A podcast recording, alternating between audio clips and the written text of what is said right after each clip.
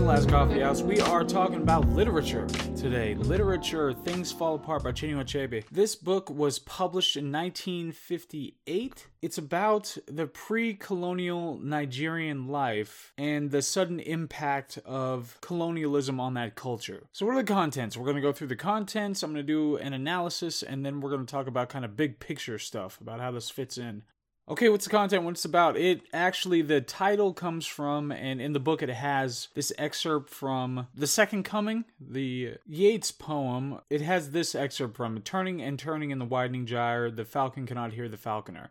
Things fall apart, the center cannot hold, mere anarchy is loosed upon the world. So that's our context. And as we'll see, and I have suspicions about this particular reading of this book, but of course, that is talking about that quote from the Second Coming, is referencing kind of a biblical end to things. Anarchy is loosed upon the world. And this could be referencing the introduction of the Western missionaries and that that crashed into Nigerian culture at a certain point. And so it's a kind of, it could be a lamentation or it could not be of the lost culture that came before it. In my reading of the Second Coming, it doesn't seem like it has all that much of a moral interest one way or the other on one side or the other. And honestly, I don't think the author has much of an interest on either side by the same vein. Although I haven't read any of the author's other works. This is the first work I've read by this author. So I don't know. Maybe later the author's clear about, uh, no, I, I this or I want that or this is what I was saying or whatever. But I, I haven't read anything like that. I'm taking the book for what I got from it. And to me, it seems like the author was very clear that oh, we'll get into it. We'll get into it as we go through the content. So Okonkwo is well known throughout the the Nine Villages, that's protagonist, and even beyond, he was a famous wrestler. So, feats of strength. There were previous wrestlers that had been impressive, and he was able to oust one of the, like the cat, I think it was. He was able to beat the cat,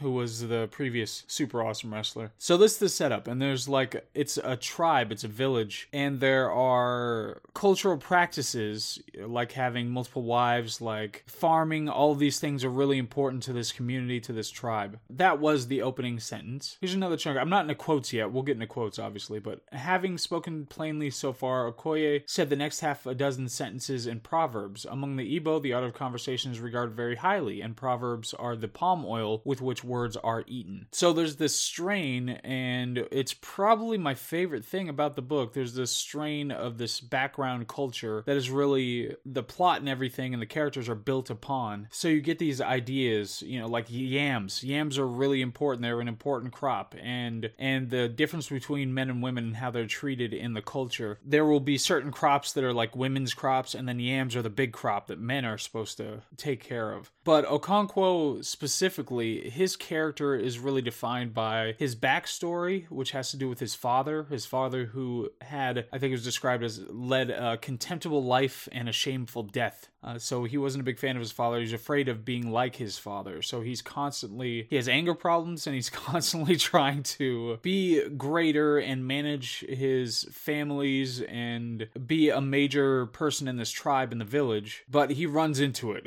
quite a bit. He's worried that his son is too weak and his son expresses interest in things like stories and things that would be more artistic. And his father, Okonkwo, is more concerned about the kid learning learning all the the manly things of figuring out how to deal with the yams and take care of the village and be a leader and get people in line and that sort of thing. But he doesn't see his son being able to do that. There were a bunch of i think there was lengthy discussions about how yams work and how you have to farm yams which i loved. But this is building up into the feast of the new yam which was a, a big deal big tradition in the area. And it's so funny because it really kind of outlines and underscores outlines and underscores underscores the uh, the history of how food and human beings, the relationship between the two. I don't know if the book really has an interest in this specifically philosophically or anything like that, but you get to see that throughout how important food is and the relationship to food between the people and and the tradition of going through the practice of farming. But again, his son loves beautiful stories as opposed to the more mechanistic things that are expected of him. And there's one story about the quarrel between the earth and the sky, and there's this mixture of religion and artistry and artistic endeavors. But eventually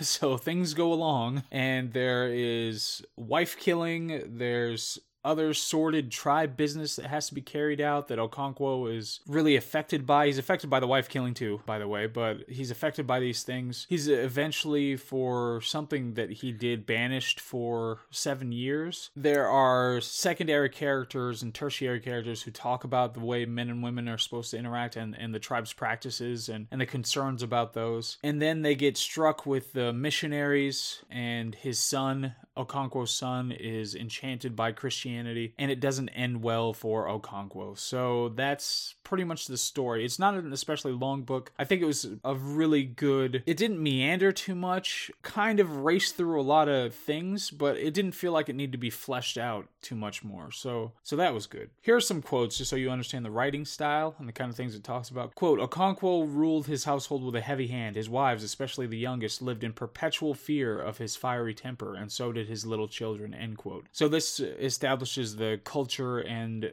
the personality of Okonkwo, ruling with a heavy hand, and there were multiple wives, and he ruled out of fear as opposed to, you know, just being appealing to them or something like that. Quote, Do you think you are cutting up yams for cooking? He asked Nwoye. If you split another yam of this size, I shall break your jaw. You think you are still a child. I began to own a farm at your age, and you, he said to Ikemefuna, do not grow yams where you come from. End quote. So he's talking to his son there, that he's doing something wrong with the yam he's cutting him too big or something like that. And so you could see that there's this conflict. He's trying to get his son to be a certain kind of person, but his son isn't interested in it. Another quote, quote, and then the storm burst. Okonkwo, who had been walking about aimlessly in his compound in suppressed anger, suddenly found an outlet. Who killed this banana tree? he asked. A hush fell on the compound immediately. Who killed this tree, or are you all deaf and dumb? As a matter of fact, the tree was very much alive. Okonkwo's second wife had merely cut a few leaves off to wrap some food, and she said so. Without further argument, Okonkwo gave her a sound beating and left her and her only daughter weeping. Neither of the other wives dared to interfere beyond an occasional and tentative, It is enough, Okonkwo, pleaded from a reasonable distance. End quote. I like the little addendum pleaded from a reasonable distance uh, to show that they were still afraid for their own safety. It shows the internal psychology of the character, it establishes the culture, and is part of the storytelling. And it shows that the protagonist isn't just a simple stand in for the writer to show how glorious he is or anything like that, but it's actually a critique in some manner. I wonder if there's so much going on here that because all these the things that happen they happen quickly. You know, there's not like all this drawn out establish the scene and explication of the movements and set pieces and all this stuff. There's not that kind of a thing. It's just this thing happens and that thing happens and that thing happens and it's going along. It'll jump years and years at a time. But I wonder if in this part, I wonder if it's a reference to because Christianity is coming up here. I wonder if it's a reference to when Jesus cursed the fig tree when it was out of season. I wonder if it's got some kind of a connection to that. But anyway, so here it's just the character looking for a reason to be pissed off and finds a tree that had been cut or trimmed, and so he finds a reason. When she points it out, then he, he gets his reason to be able to to attack her. But that's one of the things. So into my analysis now. So uh, as I it goes through, those are some quotes. Those are the writing style. And one of the things when I was in my one of the things when I was reading reviews and responses and analyses of this book, it was kind of frustrating, not just kind of frustrating, it got really frustrating because it's constantly referred referred to as like the African novel that people read, the first African novel that got national recognition or something like that. And it's it ends up being an incredibly patronizing tone where it's a novel, Achebe's a writer, and the same standards apply regardless of where it comes from. And so to put it into this box of, well, that's why it's interesting, or that's why it's special, that's why we should be talking about it because it came from Africa, is really patronizing. it. And it's really frustrating when people talk in those terms. So obviously, there are more substantive things than it simply came from there. And that's the reason that we should take notice of it. And so when we go through the actual substantive standard assessment of this thing as a piece of literature, we can we can see how it goes. So this was actually written in English, and the prose is not mind blowing, but it's it's clean and it's even. It's it's easy to follow. And one of the things, like with Hemingway, when you read it, you get a good sense of the things that are happening, and you don't have a lot of things in the way, like when you read Dostoevsky, where so much there's so much in there where things aren't happening. It's just philosophical discussion or whatever that you don't really have a big sense of the events of the book. But in Hemingway and in this, you have a good sense of things that happen in sequences and plot points. You get a good sense of those things happening. Now, it's it's a second language as far as I know. Uh, I'm not sure whether the author started off with English or, or how much the primary language is in Nigeria. I I don't know, but I think it's a second language. And other authors like Joseph Conrad and Nabokov, they wrote in a second language. And while Conrad is kind of overly wrought, there's there's something a little jagged to his English. Nabokov, he writing in English as a second language is incredible. It's got some of the most incredible sentences of all time in Nabokov's writing. So uh, somewhere amidst all that, you have this kind of prose where it's in English, it was written in English, and like I said, it's not mind blowing, but it's it's clean and it gets things across. But I wonder, and this is of concern to me, how much of the Western appreciation for this book in particular has to do with, oh, I'm in this book because because the Westerners show up at the end. And that was one of the things is that I enjoyed so much more just the cultural exploration and the characters in the beginning. I enjoyed that stuff so much more than once the missionary showed up and then it was like a I don't know, it was like Robert Pattinson is ends up he's standing in the World Trade Center building. You know, it was like it was too big, I felt like. And I get it. Obviously I get it and I don't see how the author would have written a book like this without running into that not having that arc for the culture culture, but still, I just enjoyed it more without that. And I don't know how completely necessary it was to go in that direction. And I think it somewhat undermined the grassroots value of everything that we were getting out of this book. So I don't know. But anyway, the characters are not simple. It's not just a likable stand-in for the author, author, so you get to experience these things, which you see so much in, in terrible writing. Okonkwo is a complex character with genuine flaws, and the book recognizes that these things are flaws. It's not as though the author or the book merely says this is how this person is and this is the right way to be. It's it's not just saying that, which is what a lot of terrible books do. Obviously, there's more complexity, and Okonkwo has backstory, and the backstory informs his personality about his father and the way he treats his son and he treats his wives. And there are a bunch of themes around how men and women interact or how they should interact, but the book isn't really putting a dog in that fight. it's really just kind of exploring how these things have worked in pre colonial Nigerian culture. And I wonder, I can't remember now. I'm not sure whether that theme was picked up again after colonization and how that was explored, but I'm not sure. The story itself isn't especially complex. There are just there are a lot of things that happen happen, but it's just this thing and that thing. It's more a catalog of cultural practices. It's not especially delving into thematics or complex plot structures or anything like that. It's mostly a catalog of the culture with some thematics sprinkled on top of it. But it's it's easy to follow, it makes sense, and the the things that happen do have significance. I'm not sure how much any given one stands out,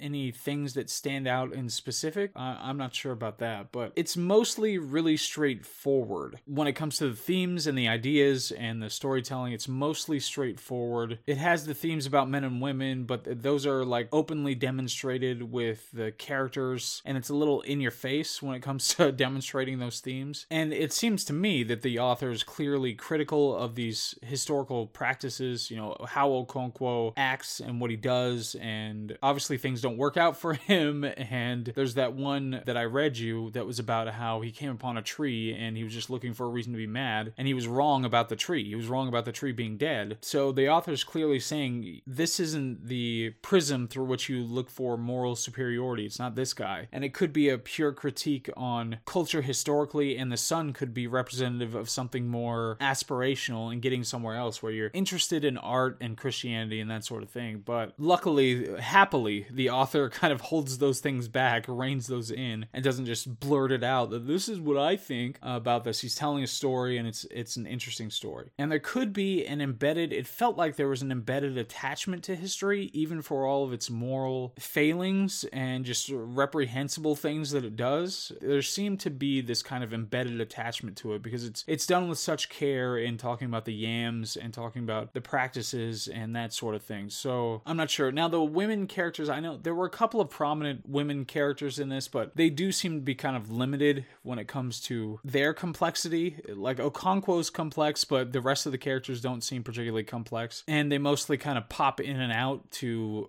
reference Okonkwo, which, uh, and I'm sure I've criticized this before about things being centered around the protagonist, but it's in a different way in this structure. So they do, they have more tethering than you would see in most things, but also Okonkwo's not just like some simple, straightforward protagonist that's just being tossed around by things. You know, he acts he has agency. He has flaws. There's real stuff going on here. It's just a lot of the other characters, and it might be by design or it might just be limited by the structure of the writing, but they don't have all that much to do or all that much agency. It's just, and they don't have that much uh, internal psychological complexity or anything like that, which I honestly don't see as much of a fault when it comes to this book and the way this book was structured and written. I think it kind of works the right way it needs to work because the central character character is complex and has real flaws and and all that. So so overall it was it was kind of it was a refreshing read and it's something that now to let's get into the big picture talk here.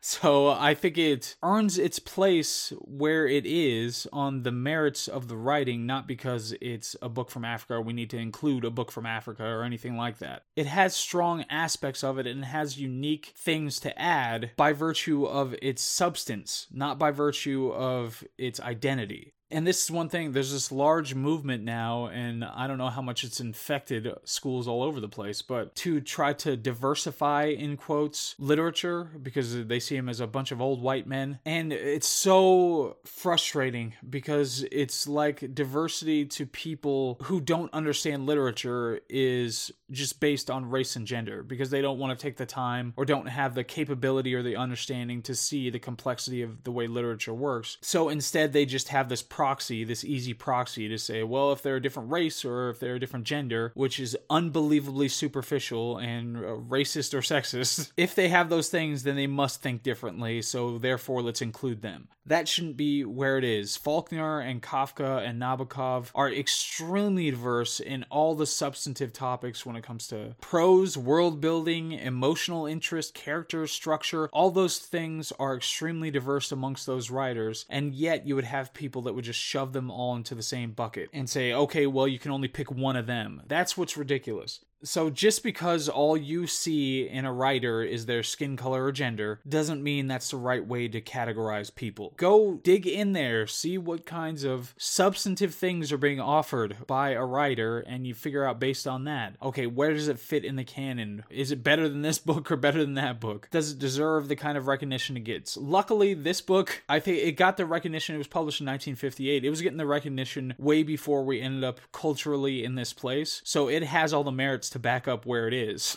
so that's good. So hopefully at some point we could just put this thing down completely and stop talking about identity and get on to the substance about what these pieces of work are trying to do and be able to talk about it in more substantive ways. That's that's where we need to be going. Anyway, this is the last coffee house. That was best of literature. This was 81, so number 80 is Hans Christian Andersen Fairy Tales and Stories. That was a tome. Oh my gosh, that had a lot in it. So I don't even know how I'm going to talk about that. Jeez, just getting getting PTSD from talking about the Decameron, however long ago that was. I don't know how I'm going to talk about it. So, Hans Christian Andersen, the fairy tales and stories coming up, and we've got a stretch that I'm just, I was not very interested in, which is not great to say to a bunch of listeners who are wondering if they should listen to it. Wait, Things Fall Apart was 80, so we're going on to 79. Right, okay. So, Flowers of Evil was 81, Things Fall Apart 80, Fairy Tales and Stories of Hans Christian Andersen, number 79. Then Tom Jones by Henry Fielding Building, 78. Gargantua and Pantagruel, that was a tome under the volcano. I think that was that was actually there's something to that. I think I like that one a little bit. Then the complete stories of Flannery O'Connor, which I'm enjoying. Vanity Fair, The Old Man in the Sea, that's gonna be a nice reprieve. Let me tell you, that's a short book. It's Hemingway, it's just straightforward. It's gonna be nice, nice breath of fresh air there. The Oresteia Journey to the End of Night and Frankenstein will round out to number 70, and then we'll be 30 books in for just the best of literature, plus all the other nonfiction stuff that we're doing. So almost there, almost there, almost read all the books ever. So we'll see, we'll see how long it takes us. But this is the last coffee house. Thank you so much for listening. I hope all is well and everybody's happy and healthy and all that stuff. And we'll see how far this whole thing goes. Our war with the microbiotics. And I will talk to you later. Okay, bye.